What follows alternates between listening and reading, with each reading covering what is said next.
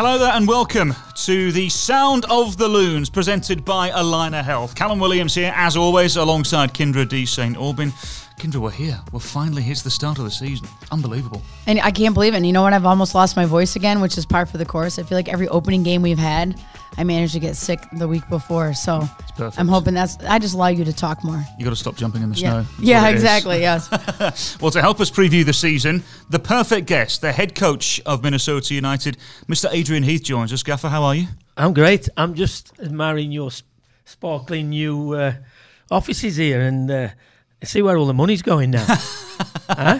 My, my God. Could do a very, bit- very impressive. Could do Well, with we a bit more going on the players, perhaps, maybe. Yeah, No, yeah. Well, well, we could get rid of the experience center that was here because we've sold out the stadium now, so we don't need to do that anymore. exactly. Yeah. True, absolutely, yeah. Uh, and the stadium was wonderful last year when it was full. When we, we got past a certain stage of COVID nineteen, um, the the fans were sensational when we had them in last year. You must be looking forward to another campaign with them behind you.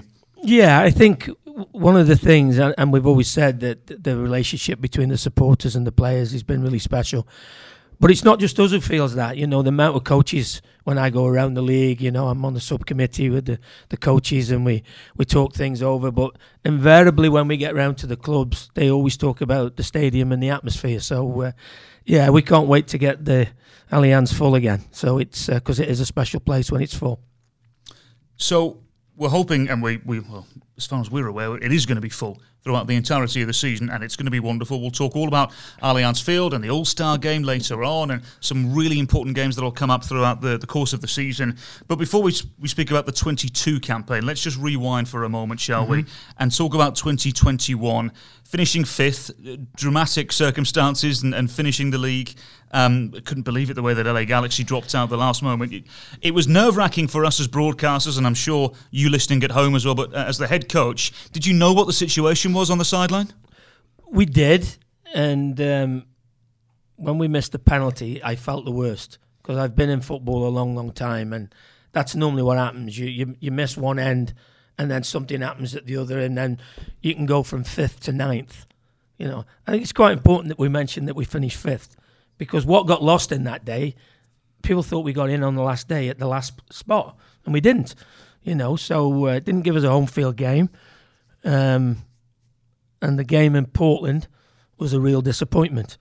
But certainly going back to the LA game, that's a long time since I've been involved in anything that was as as nerve wracking and as emotional as that, that game was.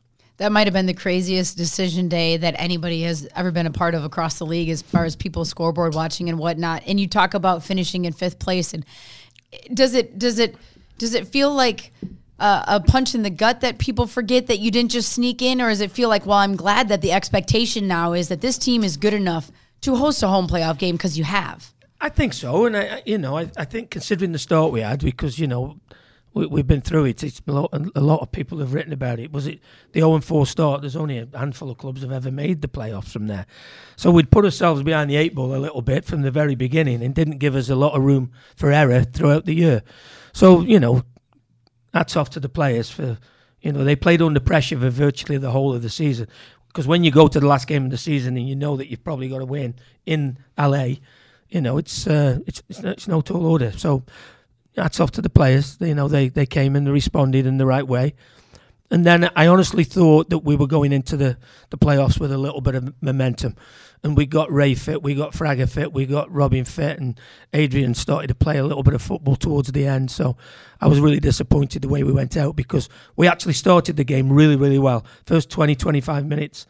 And then we conceded the goal just before half time. And when they got the early second one, I don't think we ever really troubled them. So that was a disappointment for sure. You mentioned him. C- can I ask you about Hunou Mm. and, and your thoughts on, on what the campaign was for him? Seven goals, which isn't a bad return given he was only here half a season, Yeah. but it felt as though there was a lot more expected from him. I think so, and I, think he expected a lot more of himself. That's you know one of the things he spoke about in the off season is, and you know we had a chat before he left, and I know he's worked hard in the off season, but coming back, I, I wanted to see more of the Adrien Hunou that made us pay the money that we did for him. You know because I, have seen him two or three times play for Rennes against Paris Saint Germain, maybe the most you know expensive assembled team in world football, and he terrorised them. You know, scored a couple of goals in the cup final, and we, we, we need to see that. and I think he knows he needs to p- produce that type of performances. Now it's going to be tough for him because he's got a lot more competition than he had last year in that for that starting position. So, what what was the situation with Hunou then? So, what, why didn't you get the centre forward that you thought you were bringing in? Well, I, I don't I don't think it's easy, as easy as people think when you move when you move club. Sure. Not only moving club, you move. You know, that's his Country. hometown club.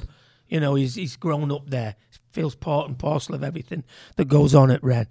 But for him to, you know, come to the States and then, you know, they've got to settle in, three months in a hotel, living out of a suitcase and your family and your girlfriend and everything are back home. It's never easy. And, you know, then you've got to get that relationship going with with your, your white guys and your and your number ten. And as you say, you got seven goals in half a season. If he'd have got 14 over the season, people would have said that's a really good return. The issue was that I'm really disappointed because he could have got between 10 and 12 in half a season because he, he left an awful lot of chances out there. And we've spoke about it, and his opportunities are going to come. Obviously, now with Luis Amarilla here, and Abu come back and looking really sharp, we know that Robin Lod can play through the middle. You know, there's going to be an awful lot of competition for that starting number nine. As it stands, and we'll, probably get into it much deeper a little later on. As it stands, though, looking at the roster that you have, do, do you do you view Adrien Hunou as your number one centre forward right now? that's to be determined. I think that's open for, up for grabs. And, you know, as I've said, the first time probably that I've been the coach here, that you can conceivably look along the bench and make changes and think it might get better. We've, mm-hmm. we've never really had that in the past. Maybe the odd one or two players we've thought, like a Darwin Quintero would have been on the bench, you can bring him on and anything can happen in, his, in instinct. But we haven't had an awful lot of that. This is the first time I think that we've got genuine competition in nearly every position. Maybe a couple of defensive positions, not as strong squad wise as I would like, but virtually everywhere else we are really, really strong and we have a lot of depth. So the players that play, the ones, the lucky ones who get the shirt on on uh, Saturday in Philly, you know, it's up to them to keep the shirt because I, I think now we can make changes if people aren't producing. So, talk to me about that depth that you were just talking about there, because again, when you look at this roster on paper, it's incredibly strong, particularly from an attacking point of view as well. You must be delighted with the business you've done. Yeah, we, we, we wanted to get a touch younger, and we, which we've done. You know, we Bongi's come in, and he's 21, and Arriaga's 23, and Luis is 26. You know, and we we're expecting a lot more out of McMaster this year. You know, maybe a bit more off Niko Hansen, and then you couple that with Fragapani, and you couple that with you know with Robin Lod. The the attacking pieces are really really strong, and we've got a little bit of everything there. A little bit of you know the the guile of one or two of them, the pace of one or two of them. So we're quite happy with what we've done in the off season. when you talk about what you've done in the off season, in particular getting younger and you mentioned pretty much all international players there when you're looking at building your roster and creating this depth what makes you maybe look outside the league versus within the league versus what's the goes into that decision making process I think one of the things as well, Kyndra, and I don't know if you've you've looked at this and noticed it, Cal, that the domestic player now is going for more money than he's ever gone for. And sometimes you haven't got the, the you know, if just say Alistair Johnston, just say we we would have wanted him. Hmm. We're in no position. We haven't got a million in GAM and TAM to go and spend on him. It's it, it generally the, only teams that can do that are the people who've sold people without the league. You know, I know I'm going off at a tangent now, but that's something I would like to to see a change in the league. Hmm. I would like us to be able to buy internally because I don't see why every time we have to buy a player, he has to be a foreign player.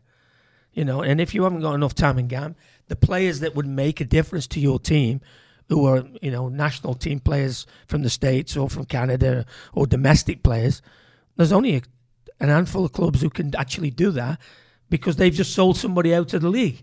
So you know maybe that's one of the reasons, Kyndra. To be honest with you, the the type of player that we would want to make us better within the league we haven't got the resources to go and take him because we haven't got over a million in GAM or TAM. And that's what you're spending now to get a, you know, a top draw domestic player.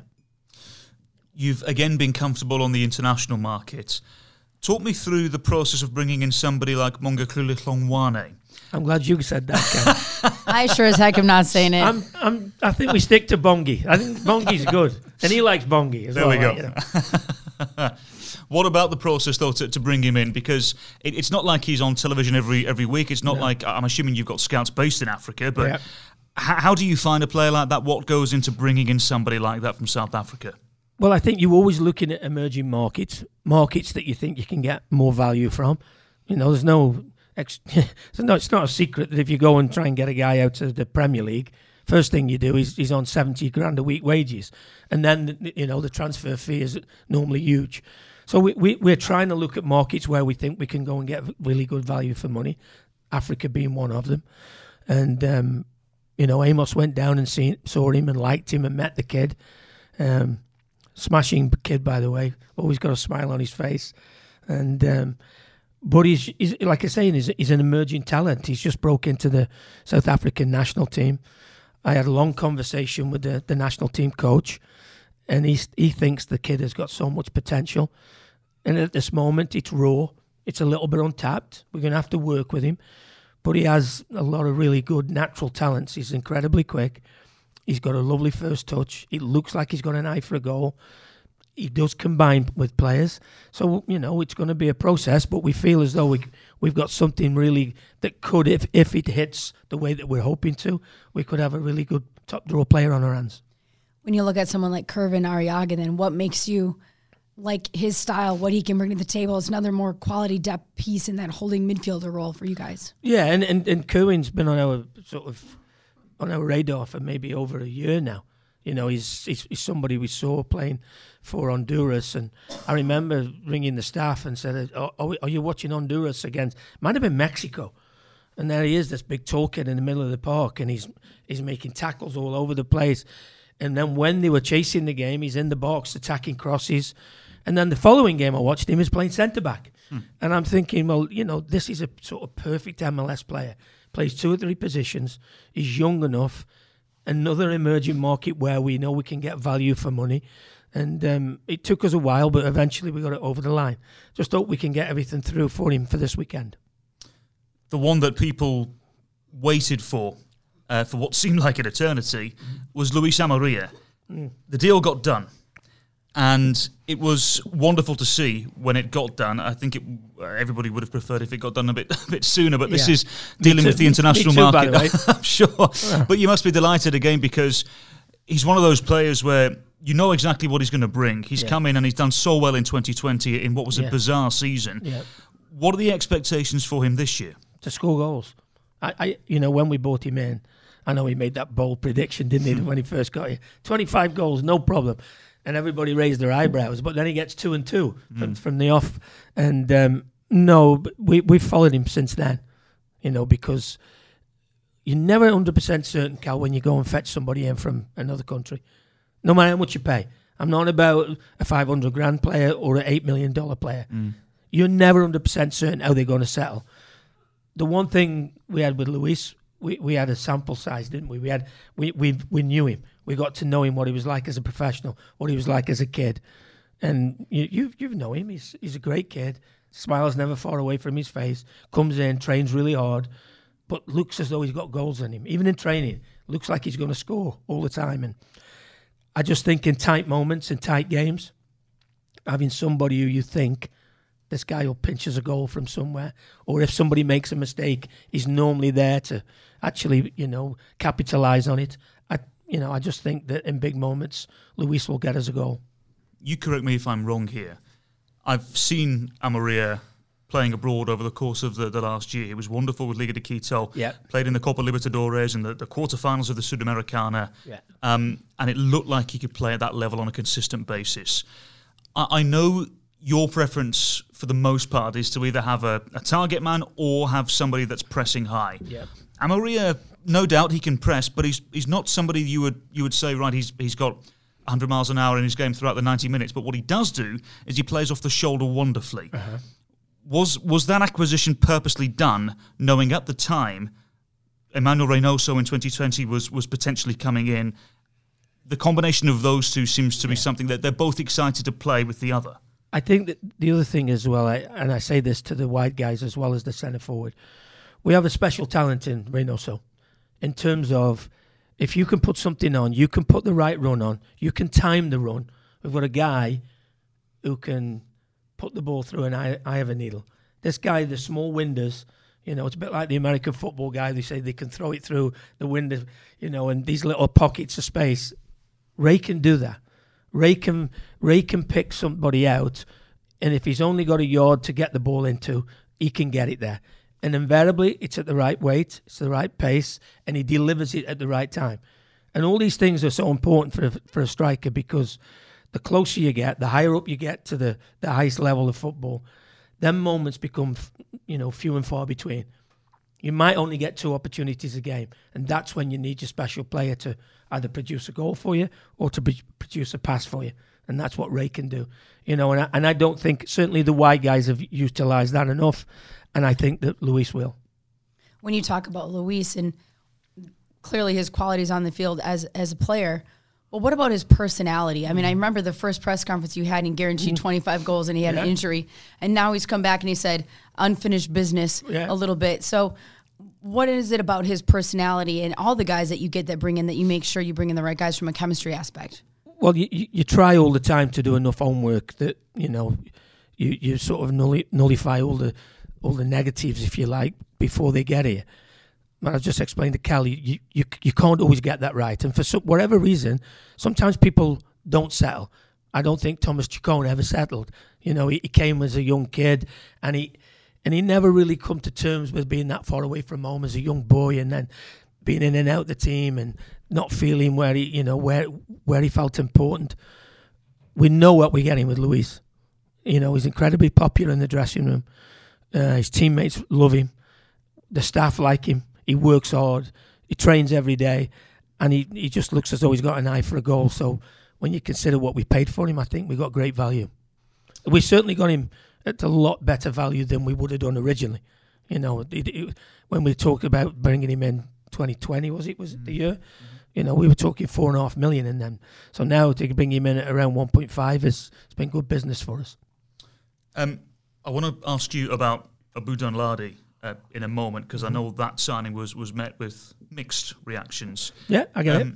But but first and foremost, oh, you mentioned some of the, the players that have departed. Mm. Uh, Thomas Chacon, uh, I'm intrigued to to ask you why why that didn't work, but also why you felt the need to to. I know you offered a contract to Ozzy Alonso, but in the end, he's obviously gone yeah. to Atlanta United. What? Why was he not retained? Why was Jan Gregus not retained? Well, uh, Jan's was a little bit different. Jan was going to be on a huge number this year, and we felt with the we feel as though Asani is at that point now where we have to find out one way or the other. Is this guy going to be a box to box midfield player that could potentially gate crash Greg Berhalter's you know national mm. team? I think he can. And we just felt that we were holding Asani back if we'd have kept Jan because I think Jan went. You know the salaries get published. I think Jan would have been on nine hundred thousand next year. We just felt it was too much with the emergence of Asani. We offered Ozzy um, a contract, and and I get when he, he's gone, he's gone with his best friend, you know, Gonzalo Pineda, and I get that, and he goes with all our wishes. I don't think there's anybody can say that Ozzy wasn't incredible value for us on and off the field. There's his leadership and you know his, the way he was in the locker room, but we felt as though we, you know, and the other thing, Cal, is, and I think this has been overlooked a little bit, the salary cap hasn't changed for three years in that time, we've probably signed nine nine new contracts to either existing players or players we've brought in. Sometimes something has to give. Yep. You, you, know, we, we, we can't pay everybody what they want to do. But if you want to keep hold of Asani, you want to keep hold of Dane St. Clair, you want to keep hold of Chase Gasper, because they're going to be the future over the next four or five years for the club, something has to give. And, you know, sometimes you make unpopular decisions for that. But as I've always said, we, we never make a decision – about a personality or about players. We do it for the good of the club and what's right for the big picture. Sometimes the big picture isn't everybody else's picture. They want their favourites to stay, and I get that, but we can't keep everybody happy. That's the bottom line. When you look at the the players, and we, as Cal just alluded to, the left.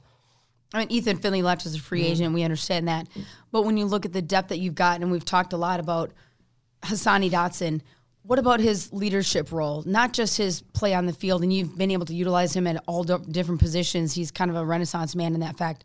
What do you need from him as a leader of this team in that role? If Will Trapp isn't available, if Michael Boxall yeah. is away, What do you need from him? Well, Asani has to prove that he can be the guy. You know, we, we all think he can, and he's shown glimpses of it. I read a stat the other day that when Asani played in central midfield player, we're seven, one, and four. You know, so it's he, he, he has an influence on the group. What we need to do, we need to see him now. He's not a young boy anymore. You know, this is his what is his third, fourth year with us. I think it's the beginning of his fourth year. He has to prove now that he's an MLS starter on a regular basis that really contributes and has an influence on the team. I, you know, he's certainly not shy. You know, he's not shy at coming forward by any stretch of the imagination. So he's got a personality to go with that. So now it's time to, you know, step up. So go on then, Abu Danladi. Yeah. You really rate this kid, don't you?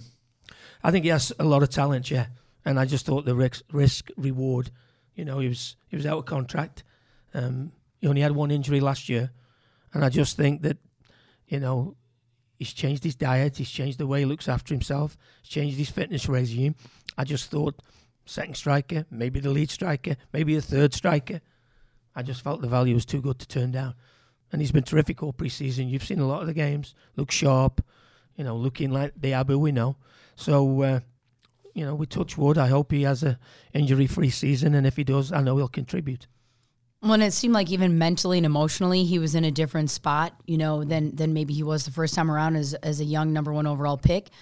But also some versatility there for him to be able to use him in different ways. Mm-hmm. What have you liked from that aspect during preseason? Well, he's, he's he's played underneath the striker. He's played out wide. You know, he did it. He did that a few times for us when he was here originally. Yeah, he's, he's. I think he's just matured as a kid. Everything about him, his game's matured. I think mentally he's matured a lot more. I think you know the fact that his his girlfriend's from Minnesota coming back. I just think all them things contributed to, to the decision to bring him back because I I just think that there's a lot more still to come from him. I really do. One last question in terms of, of personnel, and then we'll move on to, to later on in the season. I know you were in for a defensive player uh, from the, the Central American region in the off season. It, it, seems as though if there is an area that you wish to add further, that that would be the area. Am I correct in saying that moving forward? Yeah, I think so. I think you know we we brought Oniel Fisher in who can play both left back and right back, and he's proved that consistently within the league. But if there's a couple of areas, you know, we we haven't got a natural left-footed centre back other than Dibassy, mm. and sometimes, especially at home, when you're on top. I, I, I do think it gives you a far greater outlet, uh, outlet and getting out quicker on that side, having a natural left footer. Um, Chasey's never really had a real competition. You know, we've had people who filled in there. Um, so yeah, that that's an area that we that we're looking at. I think if you look at the back line, our defensive structure has been really good. I think we've been in the top third defensively for the last two years. If we have a similar year, with the attacking pieces we've got, I think it stands us in good stead. But certainly that will be the next sort of focus of attention for us over the, maybe it's not the summer window, maybe it's next winter, but we have to start to get looking at younger players in them positions. Okay, well, it's all very exciting. The season about to get underway here for Minnesota United, of course, starting the season away to Philadelphia Union before then hosting Nashville SC uh, for the home opener. We'll talk about Philadelphia Union a little later on. But at, at this stage of the season, I, I heard you say to the press earlier on today, so I'm going to ask you again. Mm-hmm. You never get tired of this, do you? No, I love my job. You know, I I wake up every morning. I've always said the minute I wake up and don't look forward to going to work, then I'll look to do something else. But I love the job.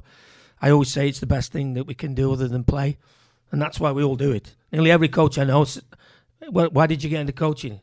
Well, it's the nearest thing to playing, and you know that environment that you come in every morning working with young guys, working with people to try and improve them, you know, getting getting messages from kids who've gone on and left you and they send you a message saying, I've just got to move here and I'm so pleased. Thank you for everything you did to help me. They're the things that, you know, make you get up in the morning and excited to go to work. And, you know, I left school at 15, here I am at 61 and, you know, I'm, I'm still got the same enthusiasm to come in and work and hopefully make the team better. I did see you throw on a penny the other day.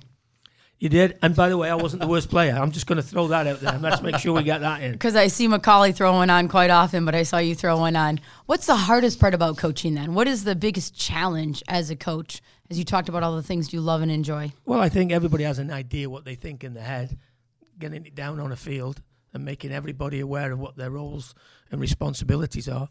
getting people to be in the right spots at the right time without stifling them enough that it becomes too rigid. You know, we, we have Ray, and at times I want Ray to be higher up the field, but then he'll come deeper and beat two men and put somebody in on goal, and you go, okay, there's that way of doing it as well, you know. So there's more than one way to skin a cat, but invariably it's trying to get everybody on the same wavelength.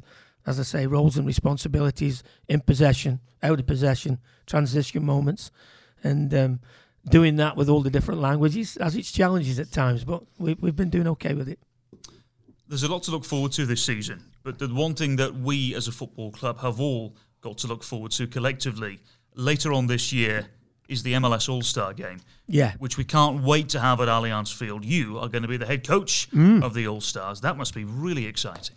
Well, it is because you get to meet, you know, by then it could be Insigne and people like mm that who, you know, maybe Chicharito and, and Vela. You get to meet these people who you only see from afar. I think it's just reward for the club. You know, this has been a long time coming. There's not many teams have done what we've done from the off. That stadium's been full nearly every game. You know, the, it's got arguably the best stadium in Major League Soccer. The crowd turn up every single day, regardless of the weather. I think the US game will show you that. so whenever it comes, it's been long overdue and it's fully deserved, not just for the football side, but for everybody who's put so much work in into the club over the last four or five years. Do you think you'll talk to coaches of past All Star games to kind of get a feel for that week? Because it's not like the NBA All Star game where it's just a free for all. I mean, there's there's some fun in the week, but there's also you always yeah. want to win. Yes, you do. And I obviously that we've had the likes of Real Madrid, Atletico Madrid, Bayern Munich, and then last year's game it was a, probably a little bit more needle in it because it was the Mexican team. So, you know, I don't think we're quite sure yet what the format's going to be. But no. All I know is the stadium will be full. Everybody will enjoy it, and whichever way they go, whether it be a European team or an all-star Mexican team, I think that the league is proving now that they can compete. So we're looking forward to it. I'm looking forward to it. Sean McAuley, one of my assistants, was with James O'Connor in Orlando when they had it, and they said it was a great two or three days. So um, I know it's going to be the same here. Okay, uh, when injury takes you out of the game, it's time for your team to step up. At Allina Health Orthopedics, you'll get expert care backed by a whole health system of providers with convenient locations, virtual options, and an app that gives you 24 7 access to your records, test results, and care team. You're always close to the care that you need. Schedule now at allinahealth.org slash ortho. He's hoping Minnesota United stay away from injury this season. Let's hope so. I just did see Dr. Burshow though, so I can I can vouch for Allina. I was I was started to chuckle when you started that read because I was like, oh yeah, I was just there. You what happens when you get old. You need to ask him about your throat. What's going yeah, on? Yeah, I know it's yeah. terrible. I know. I don't know. I have, I have a weakness, I guess. Need that ready for Saturday. It. Yeah, very much so. Doesn't bode well on live television. well, what does bode well on live television is major superstars coming to Major League Soccer, Gaffer. And, and we've seen it over the years, no doubt. They've come to MLS in their drones. But this year, it really feels like it's becoming more regular. Let me just rattle off some names to you Xherdan Shaqiri, Douglas Costa, Thiago Almada, Lorenzo Insigne, mm-hmm. all world class players coming to Major League Soccer. Yeah. I, I, know we've asked you this before in terms of the growth of MLS and what these signings do, but but what does the fact that there's some signings here that have somewhat gone under the radar. There's several that we won't even talk about yeah. that five or six years ago would have been major news. Yeah. It just shows once again how quickly the league is evolving. Well, yeah, you, you look at Douglas Costas, played for Bayern Munich, played for Juventus, um, Shaqiri, you know. Two Liver- Champions Leagues. Yeah, Liverpool, um, Swiss caps. I don't know how many he's got, probably 100 Swiss caps. The young kid, Almada, probably the best young talent down in South America at this moment in time you know, I think we've always said that, that, you know, the commissioner used to say, we're trying to make it the league of choice. It actually is a league of choice for a lot of people now. Yeah. You know, that I know it was like a throwaway line, but it is. I've told you before, Cal, I open my computer every morning. There's another 20 emails from agents from around the world. My, my client is 26. He's out of contract next year. He wants to come in at MLS. I'm just putting him on your radar. That gets more each year. And as the stadium start to grow, and as the league starts to grow, and we have to say it, as the money starts to grow, we're going to start to get this more and more. And, you know, I, I don't think we're a million miles away from when we have maybe one of the owners who are rich enough will go and get the best player in the world at that particular time, regardless of his age, because the money is here to do that. And I think once that happens, it will be a complete game changer. But I, I swear to you, I must have 20 a day. People from the UK, from Europe, saying, I'm just putting him on your radar for next season or for the year after when he's 27 out of contract. So it's just the growth of the league. And, uh, you know, long may it continue because I, I still think the league's a, a shadow of what it's going to be eventually when it's completely at the right end. When you were first in Austin and then before you made the move to Orlando SC, and it was just the, the the beginning of sort of the I shouldn't say the beginning of this league because it's been around for a really long time, but could you imagine when you first looked and, and eyed MLS that it would be where it is today? Did you imagine that would, could have been be clever thing? and say yeah. No, I did because the, one of the reasons I went to Austin in the beginning was playing a um, a friendly game in Portland with Coventry City, and there was seventeen thousand there, and I'm thinking. This has got growth in it here. And then when we went to Austin, USL, minor league, whatever you want to call it, we were getting regular between five and ten thousand. So when we ended up in Orlando, and you know, famously, uh, Pat, the journalist, said to us, "I'd like to wish you luck, guys." This was offline, by the way. Me and Phil Rawlins, who was the owner. I'd like to wi- wish you luck with the MLS, but you've got no chance here. Three years later, we had sixty-two thousand now on the opening day in in the in the Citrus Bowl. So it's come a long way, but I think the great thing is now the stadiums are coming along as well, and you know it's um, yeah the, the the curve is going still going that way, and um, I don't think it's going to stop anytime soon. What is the next step for MLS then? Um, me personally, I'm really going to be greedy here. I would love us to get involved in the Copa Libertadores. I know the travel issues are a problem, but we have to start to get to the stage where we're playing regularly against the likes of Boca Juniors, the likes of Palmeiras, the likes of River Plate. And that will then start to see internationally a, a big changeover. Now, we might have to change the, the, the calendar. We might have to change, you know, the winter to summer. But I, I honestly think if we can get to that Copa Libertadores, maybe take a game away the Saturday before or the Saturday after to enable the travel, I think it would be a huge shot in the arm for the game here.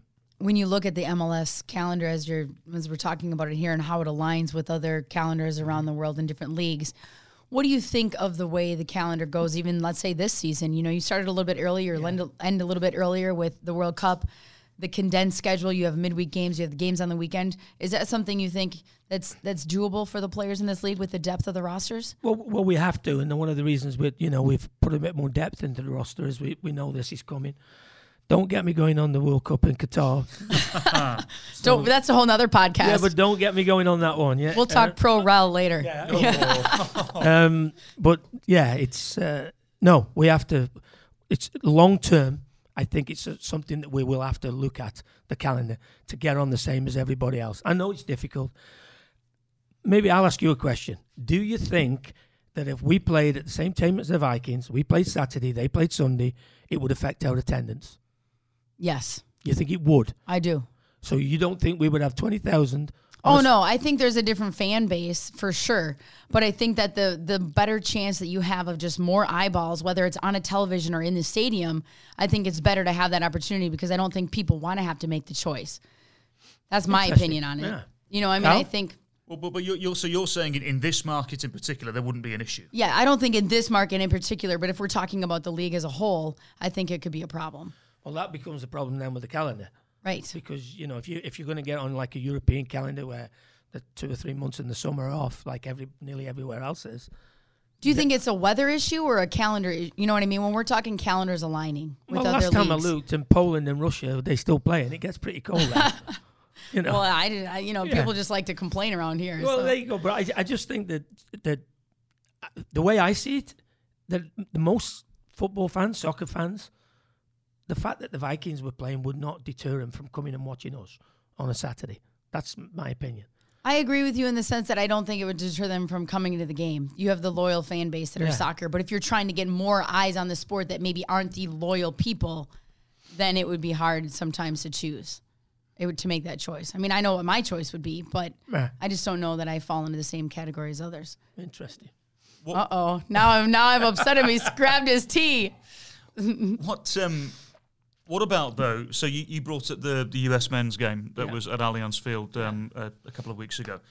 I, I stood there with the fans, and it was a wonderful experience. Can confirm it's colder than Stoke on a Tuesday night. um, I, I can't remember what the temperature was, but it was ungodly. Yeah. Do you think that fans would turn up because that's a that's a big US national team game and it was fine? Yeah. Do you think fans would turn up on a Tuesday night when it is negative temperatures for Minnesota United at home to whoever? Do you? Do, I, I, I think we'll be okay, Minnesota, because the people here have no problem with it. Yeah. But is it the same in New England? Is it the same at the Red Bulls? Is it the same at Toronto? Um, firstly, Red New England don't get that many people in that stadium. You said it, not me. No, but it, but it, it, it's it's it's factual. Mm-hmm. You know, I, I I look at Kansas City. It's full nearly every time they play. I don't think it being cold would deter that fan base there. Oh, I'm not going because it's quite cold today. right. I just don't don't think it will. Will, but uh, no, it's an interesting one. But I I just think that somewhere along the line we might have to address it, the calendar, because it's it's it's difficult for us when we're playing when everybody else is off and vice versa. It affects the transfer strategy. It it affects buying and selling of players. You know, so if we're going to become a league, like you just said, bringing all these kids from South America and like looking at Pepi going, looking at Reynolds going, we need to be on a calendar like everywhere else because they want to take him in the off season and then work with him in pre-season, not taking him in December. You know, so you know, I know we're getting off at a tangent here. You know, I was just going to ask you another question, but we should Go on then. probably move on. Well, I was just going to say, to you, is that the reason why that the calendar doesn't change? Is that there's a fear that the the there will be the competition with other sports? Is that what the argument is out there? The why it doesn't change? I think so. That's what I was. I'm led to believe, and maybe for TV, you know, The actual we'll- contracts yeah, themselves. and also we all know NF, NFL's king, and you know you can't get in airspace when that's on. It's going to be difficult, but uh, yeah, interesting. we I think we're all just waiting to hear what's going to happen with particularly the, the television contracts and whatnot because it's all very, very significant to how this league I think moves the other forward. thing as well we, we have to look at is the next World Cup will be a huge interest right. and will be a huge shot in the arm for the game. Mm. Make no mistake. You know, I, I've spoke over the years to loads of people from influential uh, bodies, and most of them quietly would say to you, "I wouldn't mind if every four years the World Cup was in America." Because not only is the stadia great, the infrastructure, you know, getting to and from, and you know, cash is king when it comes to FIFA. Hey, they make more money in America than they do anywhere else. Mm. That's the bottom line. So if you were one of them smaller nations getting to the World Cup, you, you, you wouldn't mind every time the World Cup being in the States. This is why I also agree with you in the sense of I've, I've been saying this for a while now that Major League Soccer need to find a way to get themselves involved in the Copa Libertadores. I don't know how CONCACAF and CONMEBOL figure something out, but hopefully they do. Um, I've called the last two Copa Lib finals, and the, the quality is, is top class. Do you think MLS clubs could compete at that level with the likes of Palmeiras and River Plate? Well, I'm going to give you the, the analogy is that 25 years ago, people didn't want Iceland to be in the Euros. Well, well, why are we playing them? They finished bottom of their group every year. 20 years later, they get into the semi final because of the experiences of playing them teams and finishing bottom of the group. I remember 10, 12 years ago where wasn't many US teams mm-hmm. could compete with any of the Mexican teams. That game comes on the TV tomorrow night, and I'm thinking, you know, Seattle are going to beat Cruz Azul. Seattle are going to beat Club America. We didn't think that 10 and 12 years ago. So we're certainly closing the gap. It's getting closer every year. And I think they down in South America know that. But they also know that if we could get the, the MLS teams involved in that tournament, you would see the, the popularity not only grow in America, but down there. Mm. And then the sponsors and the people who, you know, stump up the money for these tournaments, I think would get more involved if the American teams were involved. I think River Plate away to LA Galaxy is Yeah. mouthwatering. Yeah, exactly. Possibilities of Boca Juniors at New York City FC. It is just Exactly. absolutely the potential. Maybe is when they get a proper field. And then, you know, well, you imagine some of the Portuguese teams playing up in the Revs up in Boston, where there's huge Oh my word! Yes, you know, the, the sta- yeah, the stadium would be incredibly, it'd be packed, and and I just think then we we're in, we're bringing another type of person in, you know, because I, I watched the game the other night and uh, down in South America, and it was an hour and a half before kickoff. The stadium's full, You know, an hour after the stadium's full, it's they just bring a different vibe to it as well. Yeah. Um, so before we move on to actually preview the opening day opponents, Philadelphia Union, uh, I've got one more question for you. We, have spoken about international football and the Copa Libertadores. What do you make of the Leagues Cup and the proposal now to Major League Soccer and what that potentially could become? Well, you look, you watched the games last night, and obviously we'll, we'll take we'll take the Colorado game out of it a little bit because the, the elements were a little bit difficult out there, you know. But I think that we, if we're going to do these competitions, we have to do it consistently. You know, not bring one in and then we change it and we do something else. I just think the gap is getting so much smaller now. I think once we get to the stage where uh, teams from the US are going down to Canada, playing Monterrey, playing Tigres, playing Pachuca, playing Club America, and playing them on a consistent basis and start to win them games, I think then we'll start to see people take it a lot more serious than they think at this moment.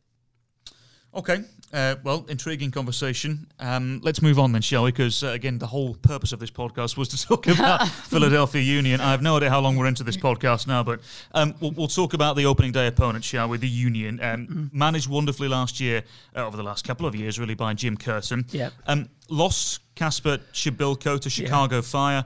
Bought in um, Mikael Uhre, who, who we don't know if he's going to be available yet. Um, they lost uh, Monteiro, who, who went over to San Jose. A lot of people expecting young Paxton Aaronson to perhaps pick up a lot of uh, the weight there that Monteiro will be leaving for him. What are you expecting from them on opening day? I don't think we're going to get surprised with the way they play. You know, they they play in that really tight diamond in midfield. They play the number ten. They they get runners. If they're in any doubt, they play it forward. They get second balls. They get it wide. They get the ball in your box very early. You know, I, am I'm, I'm quite tight with Jim. I've got so much time for him. I think he's done a great job there. Um, we know it's going to be difficult. You just look at their results over the last two or three years. Been one of the best teams in the East. R- very rarely lose at home, and we're going to have to play well. If we, if we're going to take something from this game, I guarantee after the game, I will say we've been we've played really well today, or we've had a little bit of luck when we've needed it, which you always need on the road. So no, I expect a really tough game.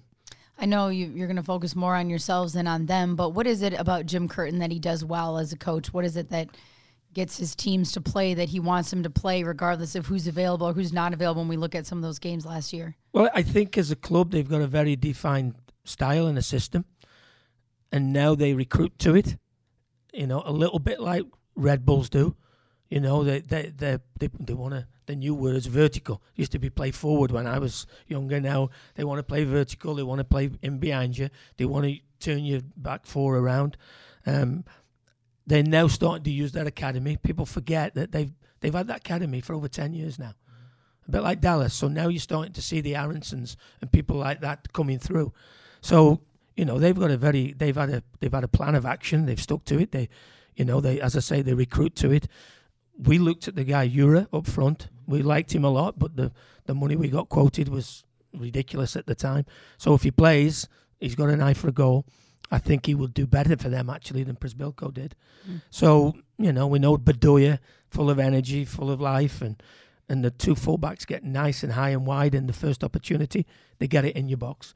So I think Jim now is very very set, certain and set in the way that he wants to set up and the way that they're going to play regardless of the you know the personnel, they're playing to the system rather than the personnel, and I and I think they will continue to do that, and they'll they'll they're going to be difficult. Correct me if I'm wrong.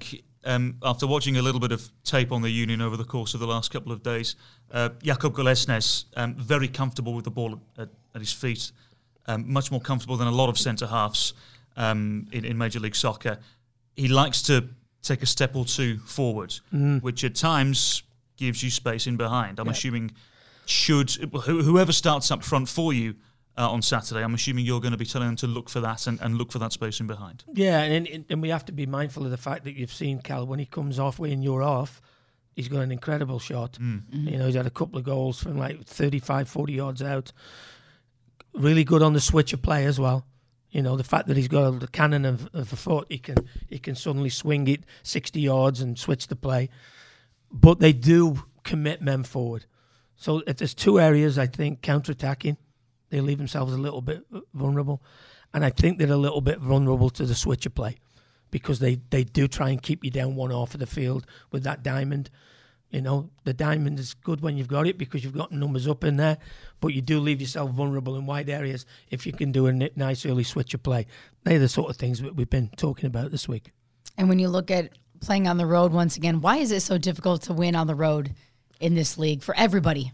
I don't know. I, I, I actually don't know because I've been down all the scenarios, you know, telling the players that the, the pitch is exactly the same size, the goals are the same size. They cut the grass the same as we cut the grass. But it, it's a it's a mindset. And I don't know whether it's because of the travel. You know, I don't know because obviously the travel is something different here.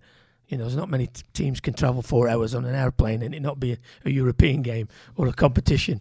You know, so uh, no, but the teams that generally you know win most of the points at home, and then if you can go and nick four or five wins on the road, generally that makes the difference between having a home field advantage game and making the playoffs.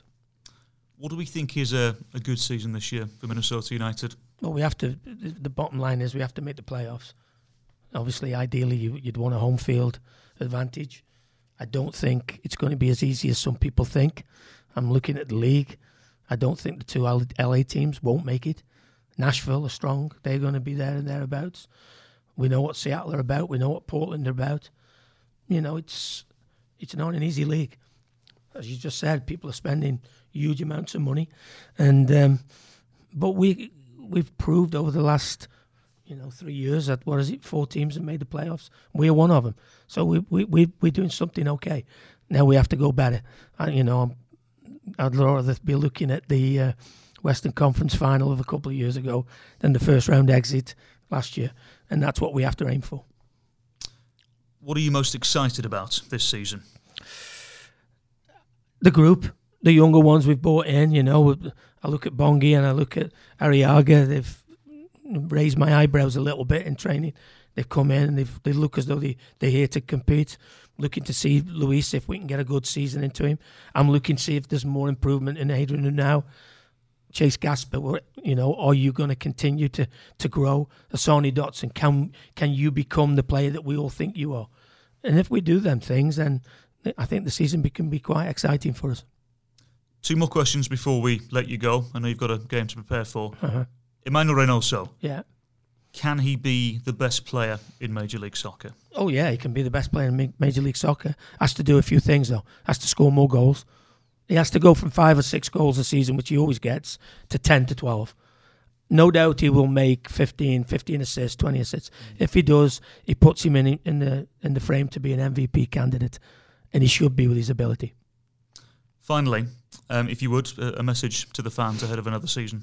Yeah, obviously, it'd be great to see them all back in the stadium, full house. Just do what you keep doing. It's up to us to make sure that when they come in the stadium, they've got they've got something that they can look at and think we've got something to get behind here. And that has been my message to the players. This isn't a one-way street where you just expect the crowd to turn up and get behind you in them moments when it's tough. We have to give them something. And we've generally done that at home so more of that Wonderful. Adrian Heath, thank you so much for joining us. Really, really appreciate it. And our thanks to you for listening at home as well. Big thanks to our expert button presser, Evan Entler, uh, and Kyndra de St. Aubin, as always. Uh, wonderful. The season is legitimately upon us. We can't wait. We'll see you Saturday for Minnesota United on the road to Philadelphia Union. MLS is back.